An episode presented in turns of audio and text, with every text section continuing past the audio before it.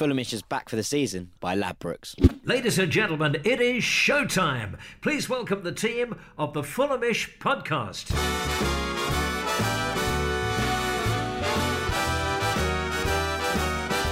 It's the Fulhamish podcast, your independent voice of Fulham FC. My name's Sammy James, and on tonight's show, it's all the fallout from Spurs on Saturday as Fulham played their 1000th top flight game under the Wembley Arch.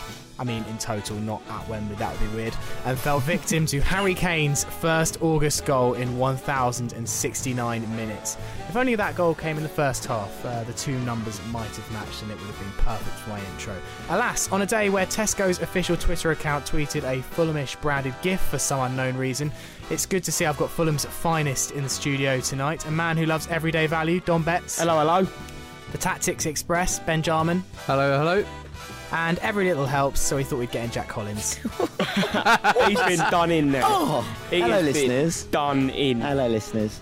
So- I'm mugged off. So tonight, reaction from Spurs and a debate about ticket prices, and of course your questions at the end. Three word reviews, Jack Collins. If Nah. you'll still speak to me. No, fuck off. Nah, fuck off. um, let's go with Instagram this week, shall we? Should we mix it up? On Yeah. Ig. Mix it up. We're going to go on the IG forum as opposed to the Talking Bird forum. And we're going to start. Dean Jones BR, season starts. Dot dot Burnley. I like that one. Marcus KVI. Remember, it's Spurs. Matty Man says not good enough. Louis says Spurs quality showed. Isaiah Rice, quality is there. Holly Gilbert, Fulham v England. Well, it was uh, a man who replicated some of his England form, Kieran Trippier, uh, which unfortunately was the difference on Saturday. Uh, ben, uh, lineup was a bit of a shock to say the least. Mensah, AK-47 and Anguissa uh, in for Christie, Schürrle and McDonald. Is Slav just trying to figure out his best 11 at the moment? Well, yeah, I think so, and that's why he's made so many changes. I was a bit surprised to see Anguissa in there straight away, um, especially after the performance of McDonald last week. I didn't think he was too bad, No. um, but he's only had a few days worth of training, and um, I think he could have done with a little bit more gelling. But I thought his initial performance in a Fulham shirt was really good. Were you upset though to see Christie dropped Jack? I thought that it, I don't think he warranted a dropping really after his performance against against Crystal Palace. Yeah, of course. I think he's a you know a potent attacking threat, and his his final ball against Palace was often lacking. But as we said on the podcast last week, his ball in created two of Fulham's best chances of the entire game. So you know you lose a little bit of that attacking outlet. I thought that potentially it was a tactical change to try and you know be a little bit more defensive in, in that regard and to to kind of shore us up a little bit at the back. It didn't really work in, in that sense either. But I thought Fosu Mensah did all right. To be honest, he you know he didn't shine, I don't think, but he also didn't make a fool of himself. So it was a very sort of steady debut, I thought, from, from the Man United man. Um, Dom, we spoke about in the build up how are Fulham going to cope with a team like Spurs in the fact that we're not going to dominate possession. We're going to maybe have to try and find a plan B uh, potentially if we are to kind of overcome Spurs' attacking brilliance. What did Slav go with in the end? What kind of tactics do you think he chose? I think he sta stayed to what the Slav sort of tactics are going to be like because we saw how well the midfield was linking up. I think there was a, there was obviously a couple of mistakes made in defence in the first half. I mean, the ones that stick out to me is when Chambers sort of gave the ball away, but I think that was more obviously the one that led to Harry Kane's offside goal. But I think that was more down to maybe Seri passing the ball to him maybe unexpectedly, and obviously that he gave away the ball, and then obviously thankfully Harry Kane was offside, or maybe it was a foul on Fabry, I believe it. I, I didn't really yeah, realise it was. I Yeah, what, what it was close to what it was at the time. But yeah, apart from that, I thought the players played played pretty well. I mean, a lot of them haven't played together, as we said. Anguissa has only been there for three days, but I think Anguissa is going to be our our starting centre midfielder in in the deep, in the deepest role because he's a lot more. Um, I'm not saying he's more physical than McDonald, but I think he's more of a physical presence there. I think he's obviously a lot more mobile, and he looks very, very comfortable on the ball. So I think he will be our starting holding midfielder. I was actually really surprised to see Schürrle be dropped, to be honest Yeah. because I thought he was arguably one of our best attackers against Crystal Palace. I thought he was a lot better than Sess. thought Mitrovic played well, but he was getting into the channels in the inside four positions too much. So he's picking the ball up, and then there'll be no one in the middle of play. So I was quite surprised that Schürrle got dropped. But yeah, I think Slav got his tactics pretty much spot on. We pretty much just got done by a quality piece of set piece skill by Kieran Trippier because until he scored that goal, I mean, it was a very, very even game. I mean, when's the last time that Fulham only had forty percent possession in a game? A long got, time it's ago. Got, maybe even the Spurs game in the FA Cup a couple of seasons ago. I think that's got to be the last time, really. Uh, you're sat there thinking, I know what it feels like for opposition fans last season now. It's at times when you're sort of begging for them to give the ball back to us. Yeah. Um, but I thought, as Dom said, we played really well, especially when after we equalised, there was a 20 minute period just after half time where Fulham were really on the ascendancy, and it was it wouldn't be a, a shock to see us go in front. And obviously, there were a couple of uh, opportunities for, for Mitrovic. Um, he hit the post, and obviously there was that one as well where he sliced wide of the Just target in the second half. it, didn't he? Yeah, he really tried to lever it when it probably a placement would have been a better uh, uh, option there. Uh, Fosu Mensah's challenge on Kane was a was a little bit clumsy. Jack not given a, as a penalty though. Uh, Spurs were definitely dominant in the first half, Absolutely. as We- you'd expect. Yeah, well, we we just looked like we were a little bit scared of them, and, and you kind of expect that with the quality that they obviously have. You know, it's it's interesting, I think, to note that something you know we actually played best when we tried to impose our own style, and you know that that's a good sign going forward because you'd imagine that as this team starts to gel, that that's what Slav's going to try and do, and it's kind of refreshing to see that even though it didn't you know work out in terms of a score, our best periods of play came when we went and tried to take the game to Spurs on their own patch, you know, against a, a top four club. That's a you know a huge statement of intent, uh, and I think that ultimately across the course of the season, that's something that will stand us in good stead to to take teams on and. Yes, you know it was. You know there were clumsy challenges. There was a lot of misplaced passes in the back four in the first half. There were moments where you were like, "Oh, we've got away with one there," only for the ball to be passed out to Spurs 30, 30 yards from goal, which was, you know, kind of insane because you know, there's one thing clearing your lines, and, and you know, we obviously don't like to hoof the ball away, but putting yourself right back in the line of fire just as you've got away with one doesn't seem like a potentially good plan. Well, that was kind of how Lucas Moura's opening goal came. Great, finish. Don't get don't get me wrong, but maybe Chambers just could have got a little bit more on on the clearance. It, it meant that Fulham were in trouble quite quickly. I thought that with Moura's goal, it looks a lot worse watching the highlights back. Oh, how has he got so much space? There's about six, seven men in the box, but he does sort of make a sort of backwards run towards the edge of the box. Because he was obviously on the byline on the right hand side, and he sort of he has a lot of space on the ball. But I, th- I think all the players are obviously going to be focused on Harry Kane because you know he's, he's the absolute danger man in the box, one of the best strikers in European football. But I th- yeah, I thought defensively in the first half we were a bit we kept giving the ball away in stupid positions where we're not used to. But I mean, it's Slav sort of summed it up in his post-match interview when he sort of sa- said that Spurs are a lot more synchronised than us because mm. obviously. They, there's no new players. I mean, the new the new players to them are Lucas Moura and Eric Lamela because they hardly played last season. So I think, yeah, it's just players understanding each other's game more than anything else. I don't think it was actually down to Spurs being a lot better than us. I think it was just, yeah, if we were, if our team was synchronised, as Slav like to say, a lot better, then I think we would have possibly got something out of this game. I mean, I thought in, in the first half we did we obviously did have our chances. I mean, I really in, liked uh, Joe Bryan's sort of inverted fullback run through to the middle of the park, which then obviously Kamara set up Cairney's chance from distance, which is well saved by Hugo Lloris. Seri again played a wonderful one-two with Bugo Kamara that set up Sess's chance. But so we had chances in the first half. We just didn't have as many as in we did in the second, obviously. And but I still think there were sort of positives to take from the first half performance. Uh, second half, I thought Fulham got themselves back into the game really, really well. It was in a difficult spot, Ben, being 1 0 down at half time to a team like Spurs. We could definitely have folded and they could have just kind of ran away with the game in the second half, but we certainly didn't do that. And the build up for our goal was absolutely exceptional. I believe all 11 players touched the ball in the build up, which is incredible. Um, you might have seen the Fulhamish fan cam, which is uh, a new thing that Jack Kelly's doing on YouTube, and definitely check it out if you haven't. He spoke to Tom Cairney of all people after the game, which is an incredible coup. So well done to Jack. Uh, but the guy that opened the fan cam said it was the worst goal he'd ever seen. I mean, what? Well, the Mitrovic goal. What? Yeah. It, I mean, I think maybe it, I understand, I understand where he's coming surely. from. yeah, in terms of aesthetics, it's hardly beautiful, is it? It's Oh, I mean, one build up. one Sess has to score. Okay, Yeah. when- no one's talking about that because we got away with that. But if the Mitro hadn't been in the middle and hadn't, you know, had the kind of, you know, dexterity and you know forward-thinking nature to, to get on the end of that and direct into the goal, we'd be going ballistic I at thought Ryan Sess was quite clever. I thought it was him. He has definitely missed kick. I- yeah, is he's not tried a to play. It his right hit- foot and hits, his the back of the inside of his foot and just Yeah. about Mitro's just about onside to nod it in with his head. I mean, it's a great cross actually by Joe Bryan to the back post. Joe Bryan, you can't obviously. It's, it's difficult to say when he had so when he had up against Trippier and Trippier had so much joy on that right hand side in the first half. It's difficult to you know obviously then lavish praise upon the left back.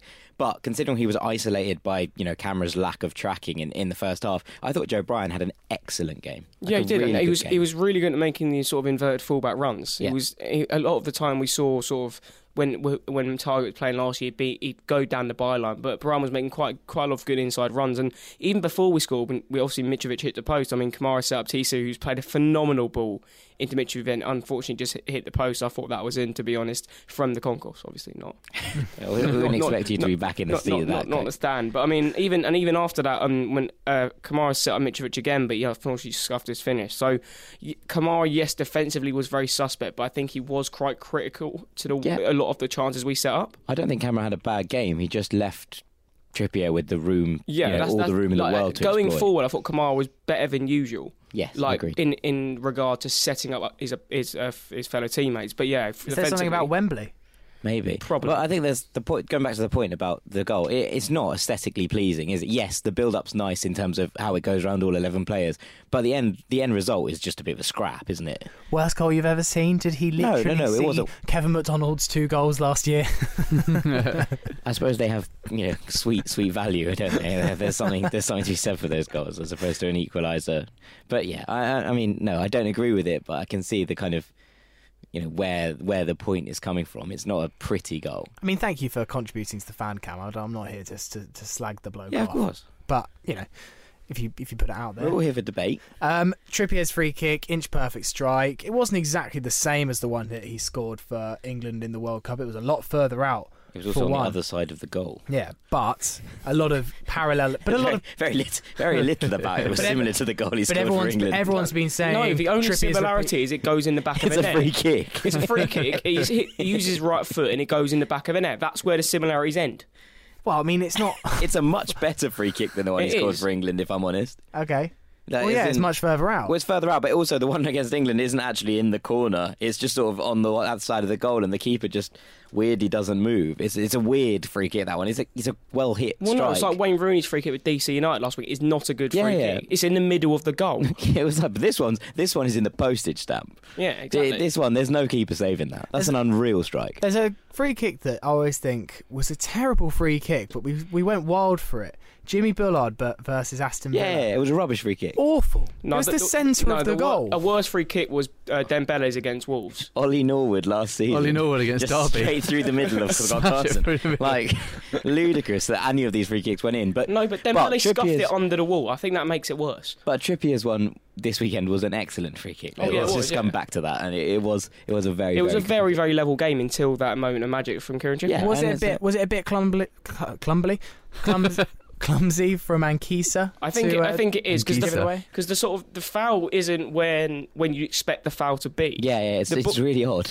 The ball's obviously made its way outside to the left wing, and then Anguissa's just somehow fouled. De- I think it's Dele Alli in the middle of the park. I was like, uh, but there was a time when you, you, could have fouled him earlier, in a more sort of uh, deeper position where they wouldn't have had much trouble because obviously it'd be on the other side of the pitch. But yeah, gave away the foul, but you can't really take anything away. You don't expect players to just banging free kicks in there. No, it's not a it's not one that you go, oh right, yeah, he has every right to score that. It's an unbelievable strike, and and you know when you get undone by a moment of magic from a, a top top six side, then you know you have to kind of accept that. I mean, just before that, obviously, you had the great chance Harry Kane had when uh, was I think He hit the bar. Trippier, Trippier, Trippier whipped, whipped the cross in, phenomenal cross as always from Kieran Trippier, and uh, yeah, Kane hit the bar. But my main issue in the second half is the third goal. Nice. What? Why does Eric Lamela not get taken out? Uh, also, before we even get to that, because that is a major issue, there's a foul on Anguissa in the build-up.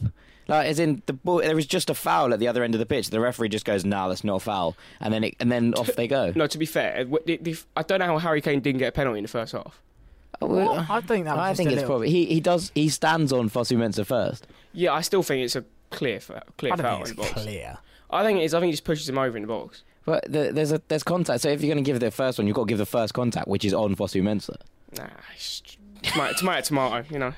tomato, um, But yeah, as in, yeah, yes, your- the Lamela, point- Lamela Lamela is allowed needs to to- gallop through the midfield, and I think then Chambers. Yeah, but the worst thing is there's literally about five or six players around him the entire time. Just someone clatter him. I'm not sure what Steph's doing. That's literally what Steph's come on for. Yeah, and, that- exactly. and he and he's not and he's on and he looks he like gets really tired running back and it's a I really think strange is Steph thing worried to to see. shithouse in the Premier League? Maybe. I hope not. That's you know. also, the only what I part of found weird, I saw someone criticise Chambers instead of someone taking down Lamela in that goal. It's like, oh, he shouldn't be able to get show Harry Kane on his right foot. He moves that onto his right foot so quickly. I thought That Sammy my was next- about to say. That was my next Yeah. point. Should can can Chambers be criticised for allowing Kane to check back so easily? Was the next thing I, written th- on I think piece I think paper. Harry Kane does it so quickly that you can't. There's plenty of things to criticise Callum Chambers for in that game. That isn't Yeah. one of them. Yeah, that's not one of them. I think one of the things that we have to be really, really careful of is the adjustment to the pace of the Premier League. Like, it is so quick. Everything happens in a blink of an eye, and I think we need to be ready for that. It doesn't feel like we are at the moment. We need to step it up a little bit. That's my only panic. Let's bring this on to Chambers, though. I just thought there were some alarm bells ringing throughout the game for me. I, I thought it was an okay performance against Crystal Palace, although I thought he lost Jeffrey Schlupp in the build up to his goal. Um, that one you mentioned, where it's Trippier's brilliant cross, he loses Harry Kane. You've he got loses- the you got the one when he gives the ball away in the first half. Obviously, that's just a clear mistake. But also loses Harry Kane moments after Kane's goal, and he just is free in the box, and that 100% should be 4 1. Now, you've got to feel for Chambers. He's against a world class striker who has literally just won the Golden Boot in the World Cup. So it's not an everyday operation for, for Chambers. But, you know, and you look at the player ratings on the website, and he's by far the lowest rating on there uh, 4.9 uh, the Fulhamish website users rated him. I think Callum is a is a very good defender, and he has some astuteness to his game in that he's obviously clearly been told to play out the back, and that's why there is risk there, and that's why he can be, you know, susceptible to losing the ball. But there are times where his decision making is nowhere near good enough, Hmm. and uh, you you you sort of can and you can't blame a, a young player for lacking the concentration over the full ninety to stick with a striker such as Harry Kane, but he needs to be tighter and he needs to listen to his to his uh, midfield colleagues and his defensive colleagues because there are times against Palace it's particularly clear when he's being told to pick up players and he doesn't do it quick enough or he doesn't do it at all. And I think the same goes for for Tottenham this weekend. It You can't afford this level of space. It sounds harsh a little bit, but you know, there's a, there's an argument to say that Callum Chambers is potentially, you know, to blame for, you know, two huge moments in the two huge games that we, you know, in the two games we've played so far. Yeah. And the fact that Fulham have conceded on those two games has come down to two individual mistakes from Chambers early on. Mhm. Is there room for that? You know, at this level, can we afford to take the time to get Chambers adjusted to the system while he's playing? Obviously, I, I mean, I'm not saying like throw him out. I'm just No, saying no, no. like, if is there does he need to be removed back into kind of you know The problem is training and Well, I think it's Reed- like- oh, Doy's back next week. just Would you put abundant- Doy in there? No, it's for me. It's just abundantly clear that he's been to blame for for two of probably our our biggest turning points in both those games. There, that the Crystal Palace game, we were well on well on top and growing back into the game in the second half, and unfortunately, his error of judgment lets them back into the game, and it's the same for Spurs. How odd though that Maxime Le Marchand shined so brightly. It's quite rare that you get one centre back who we're, we're lambasting here, and it was a fantastic performance Okay. for for Le Marchand. And he's doing this job of two men, which makes him look more important. the only it? problem was our fan base didn't understand the the, the chant. It just it's annoying. Well, go on then. Go on, You've sing got- it for us. You have a platform. Well, no, they Go were on, like mate. they, they got they got it all right until the last bit. It's like Maxime Le Marchand to the Marc Muniesa chant by Yeah, Stoke no, I City, get it. but they don't. Sing they- it, Dom. Sing But it, then, Dom. but then, what? Maxime Le Marchand. Maxime Le Marchand. Ma, ma, ma, ma, ma, ma, ma, ma, Maxime Le Marchand. Then you need to get the right bit. He marched to Fulham with Seri and Fabry. Otherwise, you just Fabry, surely. whatever you want to say, potato potato. Like, but yeah, like this, this started in pre-season in France and it's going to continue. I'm all, I'm all for it. If as long as you don't say Fabry, as if you're you know looking Fabry. for. I yeah. enjoyed how you Fabrice. turned into Dick Van Dyke when you were reminiscing that chant. Just suddenly got like 100% more Cockney. I didn't Yeah, say mate. anything. Oh, No, Dom no, did. Dom. Yeah, yeah, yeah. Fair enough. What Yeah, happens, mate? there you are. Football day. He's a fridge freezer, isn't he? Yeah. diamond, diamond. When everyone signed Seri, everyone thought we were getting Le Marchand like as a throw-in, like a completely free player that you know perhaps wouldn't do anything and probably come in as a third centre back. And I think I was a little bit in that camp, and I think all of us here were as well. But he's stepped up in these first couple of games in the Fulham show and given two really, really good performances. They said on the on the commentary of Manchester United versus Brighton yesterday, you always get one centre back that is slightly less dominant than the other. and I think Le Marchand has taken the hold on the the centre defensive partnership of um, him and Chambers, and really just stepped up to the plate. And he's been assured in all of his decision making. He's been he's he's covered ground quickly. He's been very intelligent. I think we're seeing, you know, some of the football that he played under. Um, uh, Claude Puel the first time around at Nice coming out to play now in the fact that he's being sensible with the ball, the fact that he's reading play very well, it all pretty much tallies up to how we played under Puel at Nice. And Jack, I know you want to make a point. He's always he's also in the lucky shirt. He's in the lucky twenty shirt. Fulham have an unbelievable. I found this out the other day because I was thinking about it. Mm. Fulham have an unbelievable run of number twenties. Go on. So it's now obviously Le Marchand. It was Lucas Piazon, a fan favourite. Hugo Rodallega wore the shirt before that. Before that was Dickson Etuhu, Brian McBride, Claus Jensen, and Louis Saha. Saha, yeah. That's an unbelievable camp of players for Fulham.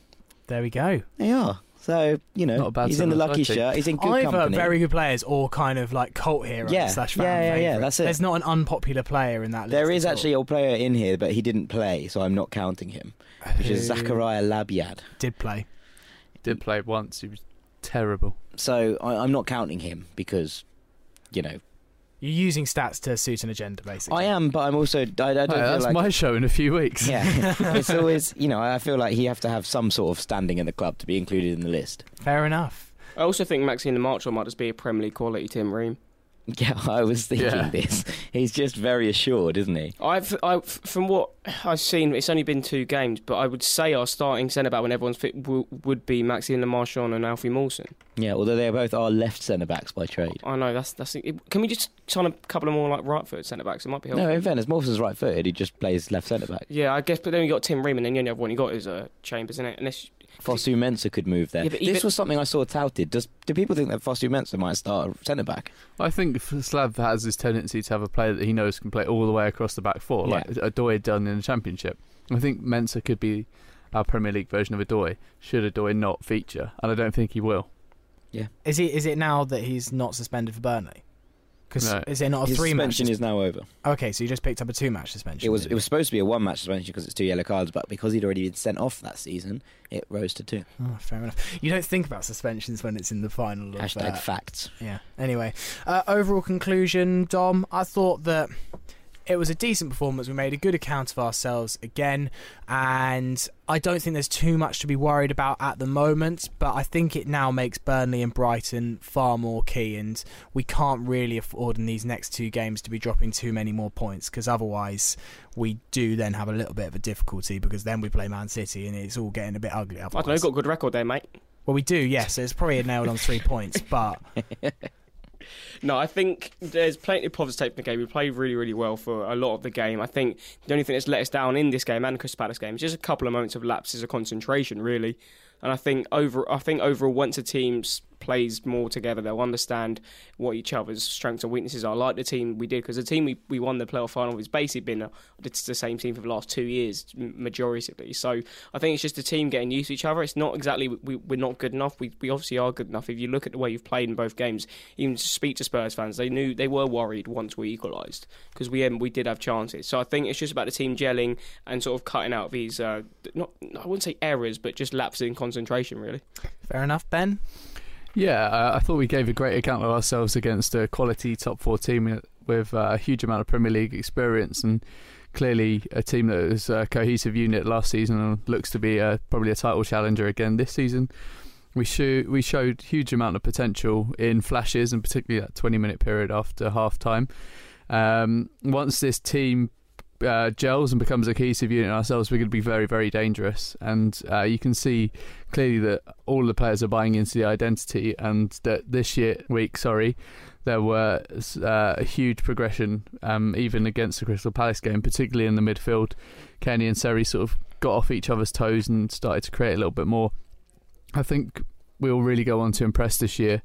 Um, it'll just be a couple of weeks until we get there, and I think Brighton and Burnley are going to be huge games. We do need to get something out of both of them. Indeed. And uh, Jack, uh, they thought that they were only going to sell out 25,000 seats at Wembley on Saturday. That didn't turn out to be true. No, although it wasn't packed and it was reasonably quiet.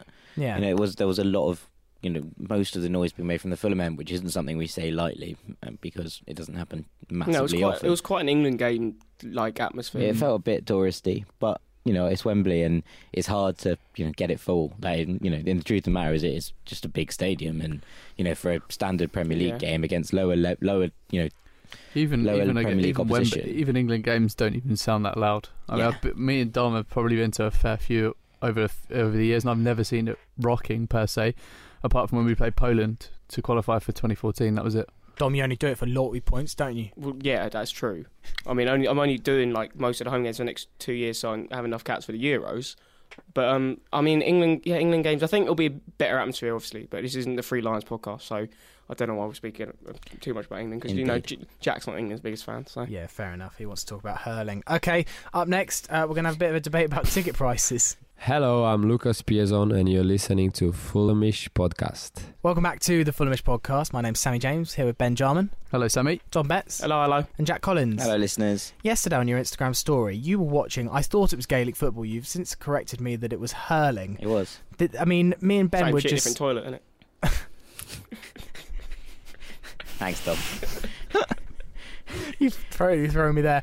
I mean, um, explain this hurling nonsense. I've never seen it. It's, it's a ludicrous game. Um, it was a good game yesterday, an unbelievable game. It's basically like rugby posts with football goal underneath them. Okay. Three, you get a goal. Aussie rules. Sort of. No, there are three. There's three posts in Aussie Okay. rules. Um, but you get three points for a goal under the bar and one point for over. And then basically everyone has like basically a hockey stick with a big thing on the end, and they whack a cricket ball around each other. But it's also full contact, um, which makes it absolutely brutal. And you know, but it's also like you know very high scoring. So you know, Limerick were nine points up with five minutes to go, which is normally enough. But it was pulled back to within one point within by the end of the game, and it was all very tense. But so who do you won. support?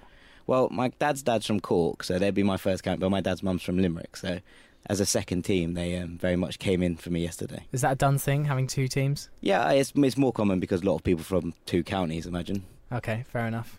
Ben, your thoughts on hurling? Um, can say I've I've watched about ten or fifteen minutes of it on Sky, and I've never felt my brain to be so turned to mush as quick as I did when I watched hurling. Also, like the fact that Jack explained this in his incredibly thick Irish accent. Yeah, no, it, it, it Massively helps. It does that. help. Yeah, Uh, I, I think I've explained it really well. It, but like it's it's full contact, but people are just whacking a cricket ball at each other. It's I also nuts. I also it's saw, absolutely brutal. I also saw a version of. I think it's pretty much the same game, but it looks like the guys are whacking around the th- like three pound inflatable beach ball you get down the shops, and uh, you just whack it over the bar, and then occasionally you get it in the net below. I don't know what that one is. That's Gaelic football. Yeah, yeah. Also, not a big fan of that one, but it was more fun to watch than the hockey stick one. I've decided recently that people only say that they don't like sports when they don't understand them. Yeah, all of those are terrible sports. No, I- no, no, I- like, no, no, if- uh, I I, feel like if you feas- if you feasibly like understand the game, it's hard to not like. They, you can like explain reasons why someone might not be entertained by like rugby, for example. But and, and that's fine. I'm completely okay with that. But I always say that people are always like that sport is that sport is rubbish, is when they actually don't understand what's going on. I I can mean, appreciate rugby, the rugby is rubbish. I know, but you can appreciate the sport. I, That's can appreciate point. the Like, sport because to play at any high level of, of any for, for any any sport, regardless, requires a huge amount of you know commitment and a huge amount of talent and you know time. So I can understand that. I I, I think your statement is slightly incorrect because I understand tennis and that's still shit. So Yeah, but it, you can find it boring, but it's just that it's not the point. It's not like a, I'm not saying personal preference. It's Hmm. to say, but you can find a sport boring without being like. You can understand that the people who play tennis play at a ridiculously high level. Prefer Oh, yeah. curling anyway. Fair enough. Thanks. Tom. Curling is a great sport. Uh, curling one out. make sure you check out the Fulhamish YouTube channel. There's some. Good. We're having a laugh in the studio today. There's some good content on the Fulhamish YouTube channel. You should definitely check it out. yeah, what a first curling one out. um, yeah, basically that's what it is. No, there's a fan cam with Jack Kelly uh, where he's getting thoughts of fans after the games, uh, including a chat with Tom Cairney. So make sure you see that. And also, Dave Preston today actually unleashed a sick version of On the Road, which is going to be our new video that we're putting out this season. It's a stormer. Yeah, so he went to Wembley, a uh, bit of a match day experience vibe, and uh, yeah, it's definitely well worth watching. So make sure you subscribe to the Fulhamish YouTube channel. We would do an FPL update, but the match day isn't over, so So we can't. we can't, unfortunately. But I don't know if there's a Monday game next week. If not, we will make sure that we update the uh, Fulhamish FPL table and give you an idea of who's in the top ten. Yeah. I'm having Two weeks to manager of the month as well. All very exciting. Yeah, there is a there's a Monday night football next week. It's United Tottenham. All right, well, we'll just have to maybe do a top. Obviously, 10 the big game is Roma Atalanta, which I'll be watching instead, so that's fine. Um, Thank you, resident expert Dom Betts on the mic. Yes. Uh, so ticket prices. Look on Thursday's Fulhamish Extra, uh, we're going to have a big section devoted to this. Um, it's been a topic that we've wanted to, to address maybe for the last six weeks, but with transfers and the new season and the Premier League, it was all just a bit too much to really go deep on it. But you will have almost definitely noticed that the prices in uh, certain aspects of Fulham have gone you know pretty high. Season tickets if you bought them early enough were reasonable because basically the club did them at championship level um, and it was a good deal. You know you, and you paid the same price whether in the championship or the premier league obviously it was the same for the championship but you got more games so that's how kind of how the club could justify that. And I got my season ticket for four hundred and fifty pounds, which for Premier League football is very, very reasonable. And this isn't really that area that we're addressing. Um, the new season ticket prices came in, and they were a lot, lot higher after we got to Wembley. Uh, and won there, and we were confirmed in the Premier League. Some season tickets went up by two hundred pounds. Now that is an aspect that I think we can debate a little bit, but for me, the individual match day prices at Fulham are very high. And recently, I think last week, they announced that Hammy End versus Bournemouth, £45. Now, that's pretty pricey for me. So, we're going to have a big section devoted to this on Fulhamish Extra on Thursday. Uh, we're going to speak to different fans. Uh, we're going to sp- speak to Archie Rintut, who's kind of a friend of the pod. He's also newly a member of the FST and also um, has experience of German football and is often quoted as the kind of model that many English fans would like to see over here, uh, and also going to try and get a word from the FSF as well, the Football Supporters Federation, about this particular issue and what they're trying to do to cap it. And they're the people that brought in the thirty pound cap initially. I think they actually wanted 20, but you know, 30's still not a bad achievement for away ticket prices. So, Jack, I'll, I'll start with you. Your thoughts on this ticket price raises? Because for me, a £45 versus Bournemouth is not value for money for what you're getting. I suppose it depends on how well we play. But more than that, I- think that the kind of proof will be in the pudding with it. If Fulham sell that game out, or you know, it's ninety five percent sold out, then it's justified for the club, isn't it? You know, it doesn't matter what you know really what I think or, or you think, or you know, yes, it matters to keep an a, you know a level of dialogue with the fans, and I think that you know it would have been good if they'd kept those prices low. But if they're selling that game out, then But I'm know, not sure I agree with that Well- because you know, this was the whole thing that top six clubs were saying. They were saying uh, when uh, away ticket prices were ludicrous, and they were every time having to pay the 50, 60 pounds because they were a big team, and they were saying, "Look, we just happen to support a big team here. Of course, we're going to sell it out. We're Liverpool." And we're going to travel to every ground and take every single ticket. That doesn't mean that we should be paying, you know, stupid prices. And I agree. Just because you sell it out, I don't think that's an argument to charge whatever you like. I, I think it's an argument that the club will use. I don't. I'm not saying that it's right or wrong. I'm just putting the, the kind of arguments on the table of Yeah. what what people say is that they say if we get to a 95 percent you know sellout rate, then they're going to justify themselves by the fact that they're selling it out. Do I think it's a good thing? No, Uh, of course I don't. I think that it would be excellent if we you know charged you know kids much lower prices. I know obviously there is a discount, but it's still reasonably expensive. You know, first day of the season, a kid's ticket was still you know 27 30 quid in the Hammersmith end hmm. you know and i think that if we're trying to be a club that is trying to grow our fan base and, and, and develop it in the local area which is you know what it should be because you know a good football club is not just a club it's a bastion of the community that surrounds it. And if we're going to try and do that then those ticket prices should be lower in order to try and attract new fans and attract people to the club that are around the club. So yes there's a massive argument for, for all of these things.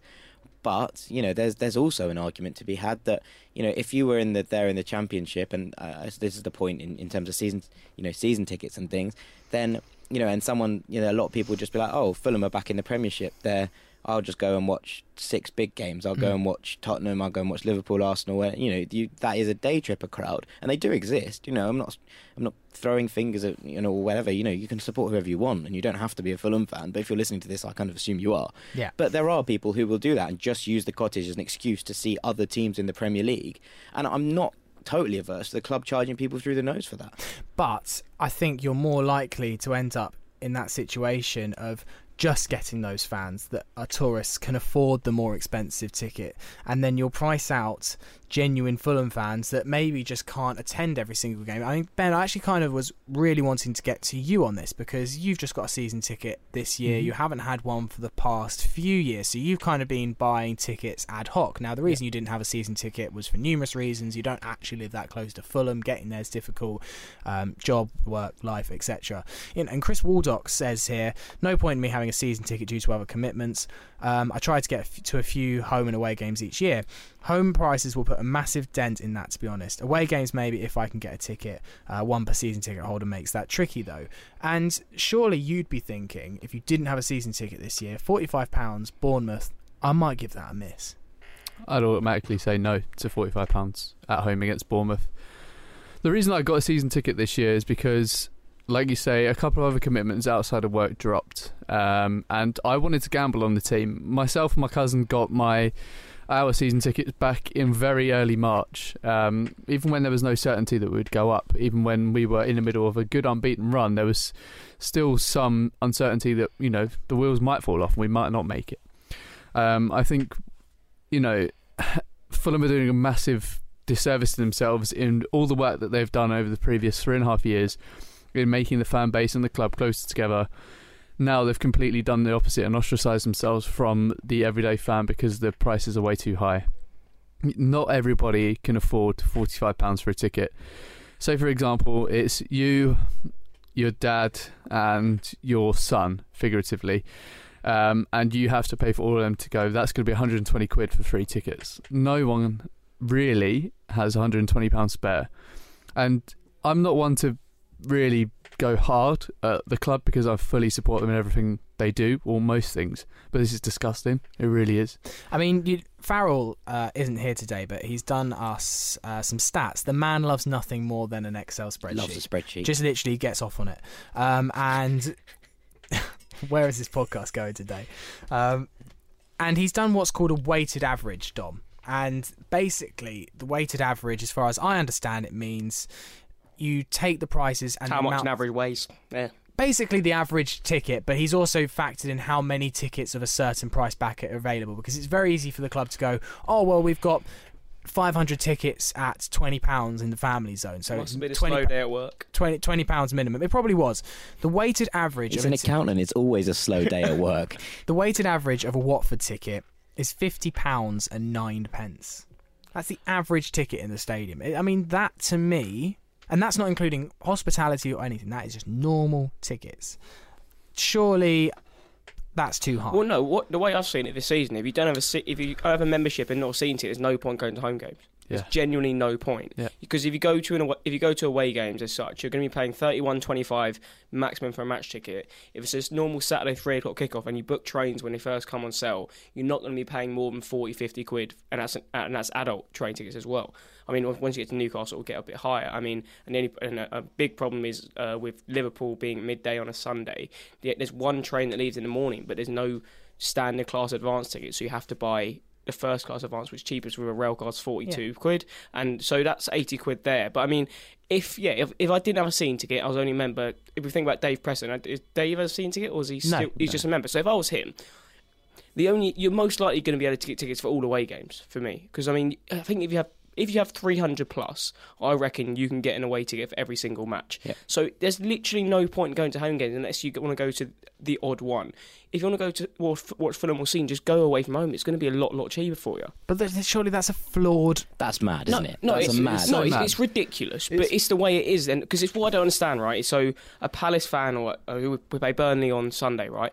They pay thirty one twenty five to sit in the away end, right, or stand in the away end, whatever. The next block along is going to be like fifty quid. It was 50 quid. Yeah, I mean that's lud- it's that's ludicrous. It's the same stand. You could literally be one seat away from someone else. Let's say where the divide is in the away end, And this is- you're paying twenty quid more. It's And- just, it's a joke. And this is the thing for me. And, and okay, yes, some of the big clubs are going to take that whole Putney end, but I and and I know there's this problem with the segregation, and they can't segregate the fans easily in that Putney end. On that note, if we aren't trying to factor that into our Riverside plans, we're missing so many tricks. Like an, an entrance for away fans that stops us having to do this because that the time for this is over. It's fine having a neutral stand.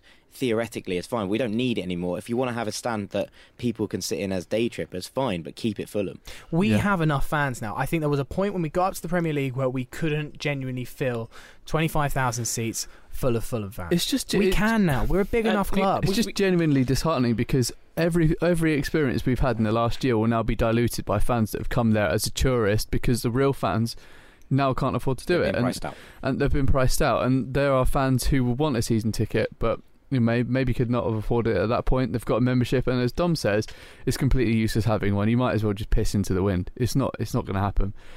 I think uh, all of you guys know that I like Athletic Club Bilbao. I've been over to see them numerous occasions, and with the help of a fan club, uh, we, we managed to get a couple of tickets for them, and they were 20 euros each. Mm. And they were really, really good seats as well. I tried to help the guys from the Pentland Club, who are the Athletic Bilbao London fan club, um, get two tickets for Crystal Palace in the Putney end, bearing in mind these are the only seats left. Adult prices, they were 55 quid. Mm. £110 for two adults to watch a football game is disgusting. That is the I don't care the, if it's the Premier League or if that's the way it is now. It's horrible. It's It's, right. dilating. It's diluting football. There's a the middle of the road Premier League game. At the end of the day, when you break it down, these are two teams that are going to probably finish anywhere between about 8th and 18th. Hopefully, fingers crossed. I think that there's something to be said for the fact that you know I, I completely agree with you uh, on your entire point. You know, I can I can see the club going. Okay, it's the first game back. We, we you know it's a big occasion. Sorry, it, it doesn't make it right, but I can understand it. It doesn't then for translate into Bournemouth, Watford. Yeah. You know those games. If if if they were going to do that as a one-off because it was the first game back and it's a huge occasion, it hurts. But I can see it. I just don't but understand it doesn't. why why it doesn't we translate further on. why away fans are paying less to watch football in our own stadium. As much thirty, the thirty's plenty or whatever. The thirty pound cap on a way ticket is is great. It's, I've really enjoyed it this season. You're not going to be paying forty quid to go to certain games, but Leeds United. Yeah, Leeds United, Sheffield, Sheffield Wednesday, Wednesday, were the yeah. main culprits, obviously in the championship. But surely there should be. Why is it only on away tickets?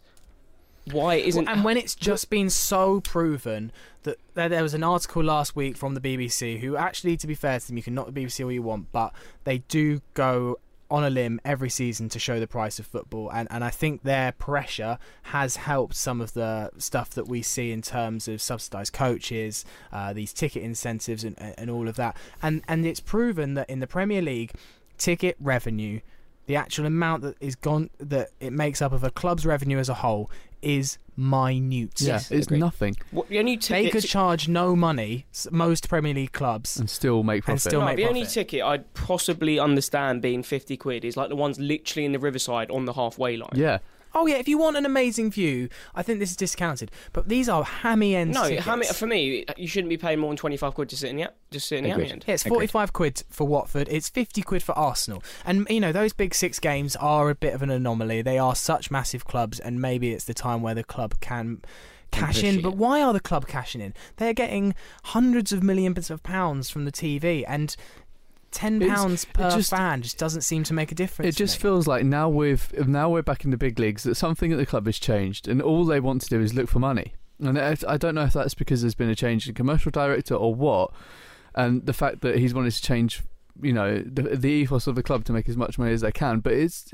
you know you've priced out half your fan base there, regardless of Fulham being in a in a wealthy area, the areas around it, and not necessarily that. well, no, you're just, that pri- well you're just, to do. You're you're just pricing pricing out out your fan base. The other thing is that we've always prided ourselves on being a family club, right? You know, for better or for worse, we've prided ourselves on that, and now we've, we're pricing out families.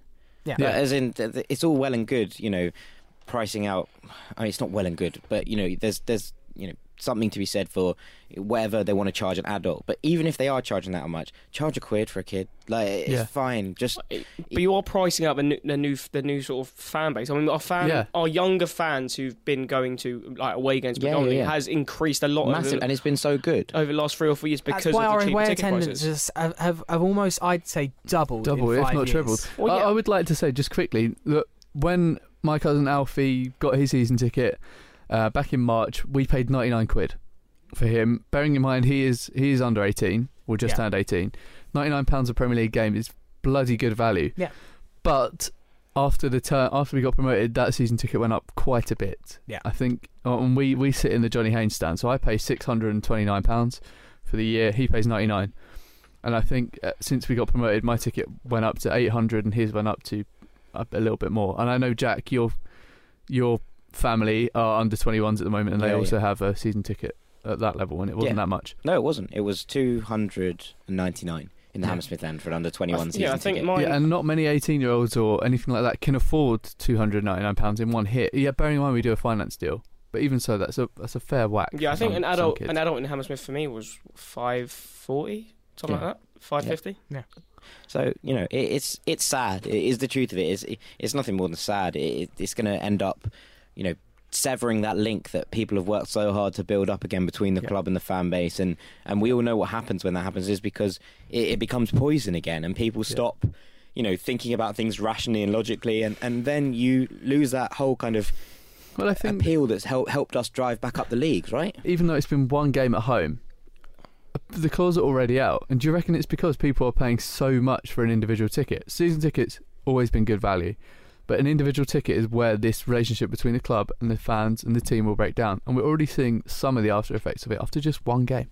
And when like you know things are good, Fulham are back in the Premier League. If, if this is starting now, I, I'd hate to see it down the road if we are in trouble because you know this these kind of issues will become more and more pertinent pertinent to fans. You know, Mm. it's wh- you can almost get away with it when when the team are winning loads because people do kind of ignore it. You know, none of us thought twice about paying sixty plus pounds to go to Wembley in the playoff final, did we? It was a Well, one off. I mean, we did, but it was a one-off. No, so exactly. was- But what I'm saying is, when things are good, people do ignore the ticket prices a little bit less. But if it doesn't start to go well, then um, I think this issue will. Be. There is also is one more- other issue when not ticket pricing, but when it comes to ticketing itself. So ever since we've moved to Ticketmaster, Oh, is it- is that you can't choose where your s- Mm. sit, seat is in the event. It's always been that if you want to stand, you go towards the back. If you want to sit down, you go you, you, you book your ticket towards the front. And I think they need to bring that back because with because there's more London away games and more local ish away games. There's going to be a higher away crowd. If you think about it, the only sort of London-ish ones we had would be QPR, Brentford, Millwall, and then if you see local-ish, you could say Brighton. I guess when we played them. So I, I don't know. There needs to be and it needs to be a way because you're just going you're just going to get issues because some fans want to stand up, some want to sit down. Uh, I just want to give a few tweets that we got the other day on this uh, out. Uh, we got loads of discussion in Yeah. on this, so we which can't is good. we can't read everyone's. Uh, Vincent um, moved to Hull, travels down once or twice a month, so a season ticket just isn't cost effective. And he says the price hike is too much. Forty-five pounds for Watford and Bournemouth. I'll stay away from the big games uh, as well at fifty-five pounds. Owen, on another side, I I think they're pretty fair. If we hadn't been relegated, they would be at least the same, if not higher. I'm not sure I 100% agree, but you know your your point is your point. Uh, Harry Taylor, I think it's ludicrous. Didn't the club have a ranking system for teams we faced at home in the Prem last time? Class A teams are expensive, then Class B and C would usually be around 25 to 35 for adults. Seemed like a more plausible system of charging more for better games. Yeah, it does seem that some. You know, there, there was always going to be the top six games are expensive. It, it seems to be that other games have moved into this bracket. Um, finally, uh, one here from Michael Cox. Absolutely no issue with the pricing whatsoever. If you're that big a fan, you'd have a season ticket. I don't, by the way. Otherwise, games like Burnley and Watford, adult seats for £25 is fine. Uh, we will sell out most games. The pricey ones are justified by what's on show. I mean, the, the fact that there's a range of opinions here shows that there's a debate. I, I think that's okay. You know, there, there can always be a debate about these things.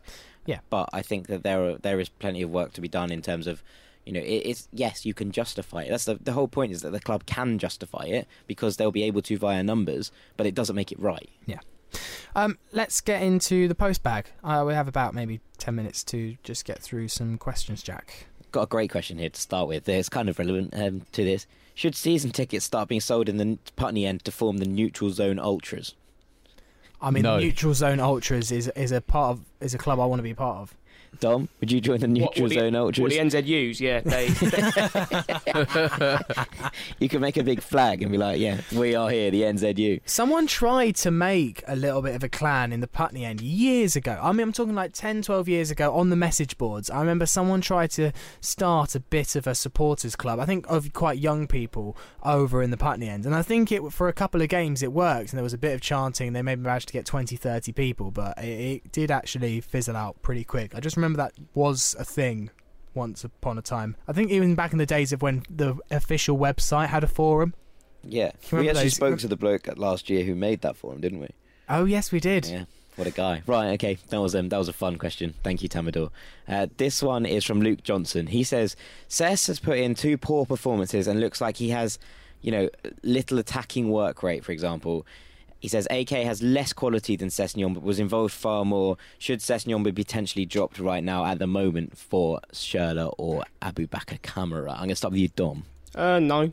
He has had two poor games, I will put it that, but I don't think he's had like droppable sort of performances. Uh, Yes, he hasn't. Kamara probably helped set up more chances, as I mentioned earlier, but I think he need. Yeah, I think it, playing against Burnley, if he has another poor game, then you can think about bringing bring, playing a front three of Kamara, Mitrovic, and at Brighton. But I think it's only been two games. I think give him. He needs to have a couple more games. I mean, he's adjusting to a diff, to a new league. I mean, all the players are. So I don't think it's necessarily droppable. Yes, his performance haven't been up to scratch, but yeah, I think he should still be playing against Burnley this weekend. In that regard, would you, you know, it's all well and good saying he's acclimatising to the league, but there's no harm in acclimatising to the league through substitute appearances. No, there isn't. I just, I just don't think he's played that bad that he deserves to be dropped. I think, yeah, he hasn't been playing amazing, but I don't know. I, I sort of stick with this, with the either the same front three or bring in Schürrle for Kamara. Sam. Um, the only thing I was going to make a point here was uh, Farrell actually did kind of get a prediction right this weekend in saying that he thought that AK might be brought into the starting lineup. However, he said he thought it would be Sess that was dropped and, uh, uh, not Schürrle. Look, um, Slav has showed against Spurs that he's not afraid to make a couple of big drops, if you see what I mean. Like, you know, dropping McDonald, I still think is quite a bold move considering how much of a fundamental part of our team he is, and, and to drop Schürrle. I mean, I was I was stunned, and actually, I thought Schürrle was pretty effective uh, against Crystal Palace. So Slava's shown he's got some cojones. And I, I think, Jones. and I think it will certainly not rule Sess out from, from being dropped. I don't think it's beyond the realms of possibility. I don't think he'll be dropped uh, by Slav. I just I just can't see it happening. But I do think Dom makes a great point. He's a he's a young kid trying to acclimatise to a league that's a completely different pace to the Championship, and you need to give him maybe five or six games to see how he goes before. Um, before you know removing him from the squad or giving him a slightly different role, I think one thing that always stands out with Sess is his relationship with the wing back, and he formed one very quickly with Matty Targett, and they seem to know each other's strengths and weaknesses inside out almost immediately. But I think there's some work to be done between him and Joe Bryan. You know, One when- thing you can talk to- about with Joe Bryan is you saw the amount of inside runs he was making, whereas Yeah. Sess sort of makes inside, Inside runs, runs as well. So yeah. you then you need to realise that one needs to be on the overlap. If Yeah, you if but you look might at, see him, you might see him out on the right. Is the other thing. yeah, if, Well, if no, you he did play at- there a lot in pre-season, to be fair. And like, oh, I wouldn't be against the idea of having both Schürrle and Sessegnon playing as inside forwards. If you look at the average position map from Crystal Palace, like Bryan and Sessegnon are essentially just making the same moves over and over and over and over again. Um, I think there's there's something that needs to be adjusted down that side to make Sess more effective. Whether that means he comes inside or, or moves across to the right permanently, it, it remains to be seen. But you know, you can't expect a, a, a guy of Sess's age to come in and just absolutely smash a league um, from the off. Um, especially given that he plays in wide areas, and this league is one that relies really heavily on very, very good fullbacks for a lot of teams. Okay, so we'll, we'll move on to a bit more of a fun question, I suppose. Uh, this one's from D4NDB. He says, "My wife is pregnant. Should we call our child Brede or Zoltan?" Zoltan. Dom. Junichi. So high Keon. yeah. No, Junichi's Junichi's just. Also, I still, I still not. I still think it's a disgrace that Inamoto is number six. Well, we've just that's where we've got to, is it, in the Wait, podcast? But it, it, it is a disgrace. He should have been number nine. Hundred Um, it's got to be Zoltan. I love Brede, but I imagine he spends a lot of his time telling people, "No, my name's not Bread." or Breed. Yeah, Zoltan's a quality name. Yeah. Um, this is a question from Ibs321. He says, Do you think Anguissa can play with McDonald in midfield if we are playing a more scary outfit like Man City? Announced double pivot. You know. ben? Um, I think he could, yeah, but I think the, the mobility of uh, of Anguissa certainly makes up for the lack of mobility from McDonald. I I would say that if we were playing someone like City, that you know Slav might actually revert back to a double pivot, and he might actually probably whack four in midfield and try and crowd out the middle and, and try and get really energetic, like a lot of energy in there. Maybe he might go Kevin McDonald holding with someone like Steph Anguissa and then have one of Cairney or Seri at the top of the diamond. He might even go something like that. All right, Kit Symons. Yeah, I mean it'd be it'd be a bit mad, but it might have to it might have to work. No, but I think Pep. if, if he were to play double pivot in a three midfield, I think Cairney's one should get dropped. Yeah, I agree. I think you'd have to. I I don't think that. As as much as I think Kenny Seri. did play well, I thought it was good. but I think Seri just is absolutely different, like Bisto. So it's You love that phrase. yeah. Uh, this one's Adam Bright says he thought Fabri had another poor game, but everyone he's reading says he did well. In his opinion, Rico or Bet should be given the shirt. What did you think of his performance? I think that opinion's terrible. I don't really see what Fabri did wrong. I thought on, Fabri uh, played really well on- on Saturday. Saturday. I think there's there's caveats to this. He did actually spill a couple, and there you know there was it wasn't perfect, but I thought he did quite well given given the fact that we were playing Spurs and And given the fact he faced 25, uh, I mean, not, not not all of them on target, but 25 25, shots, shots, 11 11 on on target. target. Like I thought he did well. He was always going to have, you know, his work cut No, out. I think and- I think it was a lot. I mean, any reason people disliked him in the Palace because he made a couple of mistakes. I thought he was good on a good on the weekend. I wasn't wasn't actually expecting him to start. I thought Rico was going to come in personally, but I don't. Fabri's done nothing to be dropped for. It's stupid. The whole this whole goalkeeper debate is just stupid. No, I mean, there's there's, there's got to be a debate because Sergio Rico's come in and he's obviously a very very good keeper. But the the point is here that uh, I think that Fabri did well on Saturday. He, the three goals, I don't think he could do anything about, and I don't think many keepers in the Premier League are going to stop any of those. no. No, and also this whole bet thing's stupid. There's no time for sentiment in the Premier. In No, the we've we, League. we've got that, and I think I think that debate's one that we, we don't need to Well, wade yeah, into if it again. wasn't from our academy and wasn't English, people wouldn't care no, about I him. know, but we don't need to wade into that debate again because we've done it and we, we dealt with it. So, we, but you know, I think there is a debate to be had about Sergio Rico.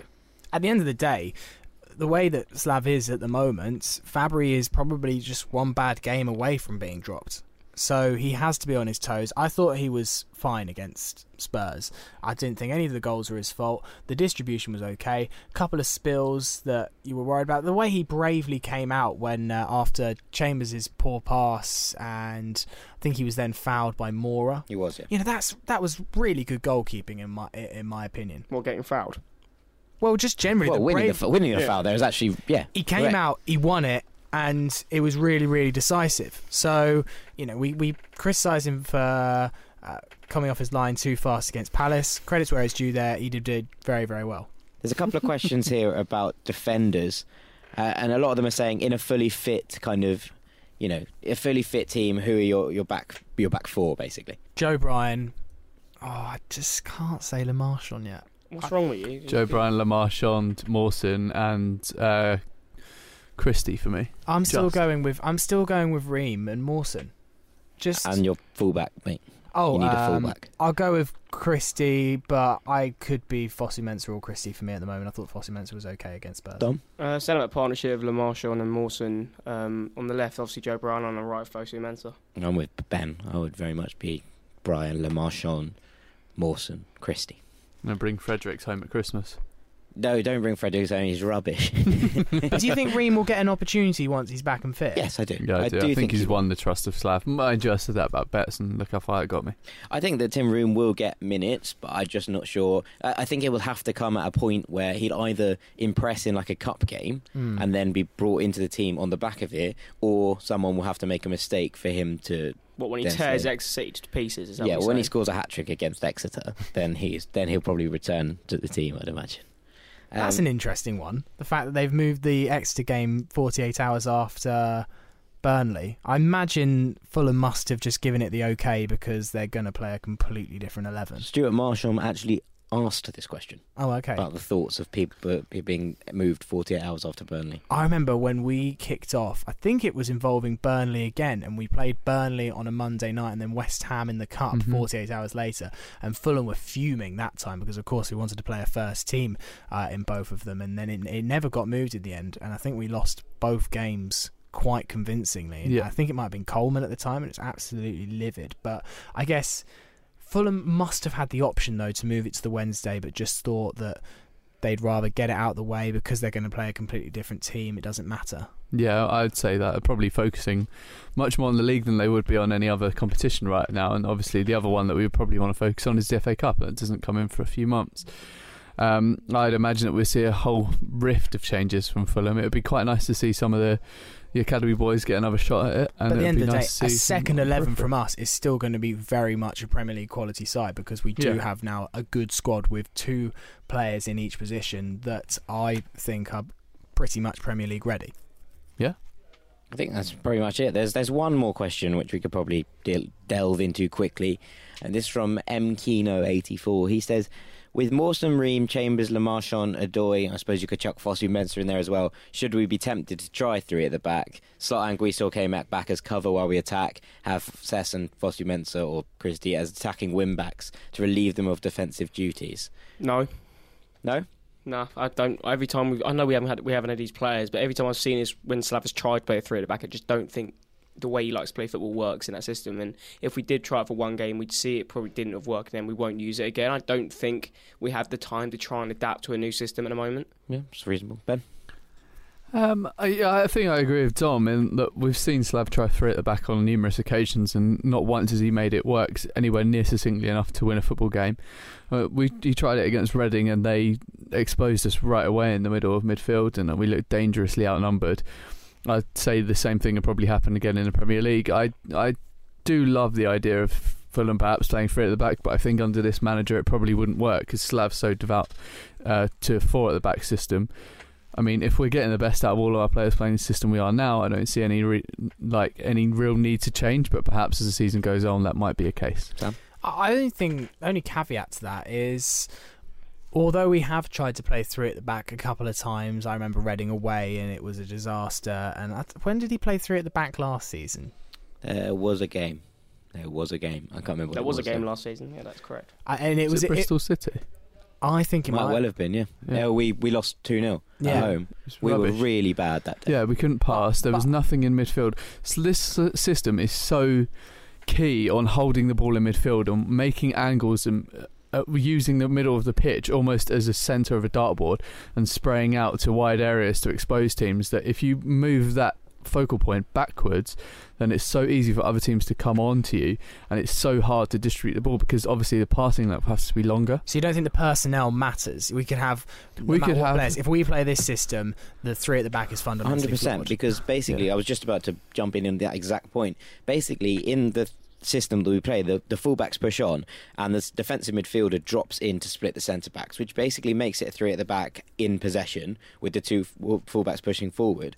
So basically, what you do with by playing three at the back is you just end up having an extra defensive midfielder in your midfield, which reduces the kind of output from your wing backs because mm. you then have an extra man behind and you lose you lose someone in the center of the park which is so crucial to the way we play. So therefore if you have less people in the middle to overload the middle because that's what we do the fullbacks go wide and we push everything through the middle and then we spray. And if you then have three at the back with a defensive midfielder you lose one of the three men in the middle at the time and then you And if you try to play, if you try to play three at the back with a out and out defender who then tried to fill in, kind of going forward, and vice versa, you're then getting someone that can't hold on to the ball. Precisely. will I think this- this- you're just not using people in their right positions basically Yeah, I think the sentiment here comes from the fact that. Chelsea recently have made three at the back so popular, and um, it's it's given them an edge. Um, obviously under Conte, um, not so much last season, but the way that that works was because when the focal point there was Azpilicueta.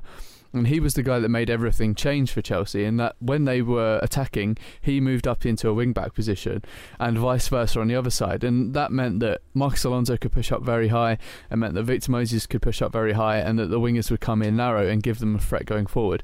All of that relies solely on that right centre back, which was Azpilicueta. And I don't think we really have a player like that, and I don't see how we could get it to work. Uh, if you can use him by his real name, though, please, which is Dave. Oh, sorry, yeah he's only known as Dave sorry, but he's a Basque legend, so Is that to full name all him. for the questions today? I think that's probably about the question bag. Um, we've there, you know, there are lots of questions that we answered throughout the podcast as, as ever. Um, so thank you for all your questions. We try and answer as many as we can, but I think that's probably all we've got time for today. Um, probably fair as we're at Love Sport Studios to give the Love Sport show a plug, which is with Dom Betts uh, each Wednesday from eight thirty. Now is our new time. yeah, eight thirty to ten on a Wednesday. Uh, it's usually me and Guy Barlow, but sometimes other guests. Uh, tried to get as many guests on as possible. We had uh, someone from French Football Weekly last week to talk about Anguissa. Tom Greatrex chaired uh, Fulham Sports Trust, talking about the um, ticket prices. Had a Fulham fan from Fulham in the South in America, just talking about how they watched the game. So we sort of it's a bit different to the podcast. Tried to get more sort of interaction from Fulham fans.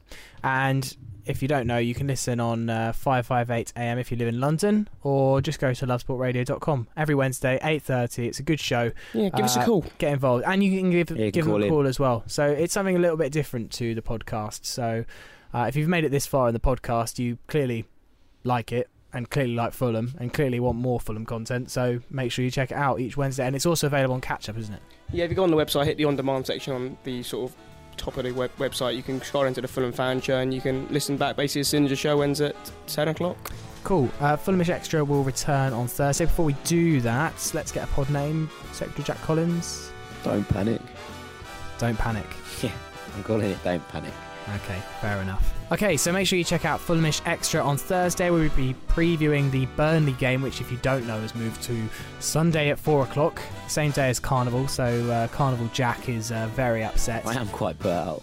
Um, so, we'll be previewing the Burnley game, speaking to a fan from No Nay Never, and we'll be going deep on these uh, ticket prices, which uh, we've obviously discussed at length between ourselves on the pod, but we're going to get some outside opinion uh, on Thursday's podcast. So if you're interested in that subject, please do get involved on socials at Fulhamish Pod. Let us know what you think. Uh, and yeah, make sure you listen to that podcast. But for now, to Ben Jarman, thank you very much. Thank you, Sammy. Dom Betts, thank you very much. Right, Jack Collins, thank you very Thank much. Thank you, Sammy. Uh, we'll see you on Thursday. Take care. laters.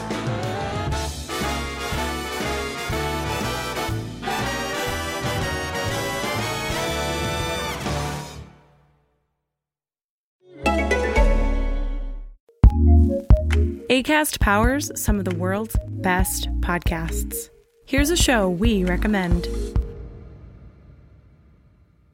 Hey, it's Maria Hinojosa here. and Julio Ricardo Varela. We are the co hosts of the Roundtable podcast, In the Thick, where we talk about politics, race, and culture from a people of color perspective. That's right. Every Tuesday and Friday, we bring you the latest political news, covering the stories and issues that matter to communities of color with amazing POC journalists, activists, and academics from all over the country. So you're not going to want to miss our coverage because we have a lot of fun. We do. Which means that on election night, November 3rd, we are going to be hosting a live virtual show to give you the much needed POC perspective on this crucial night in our country. Follow us on social media at In the Thick Show to make sure you don't miss the updates and this live analysis. Subscribe to In the Thick wherever you get your podcasts. ACAST recommends.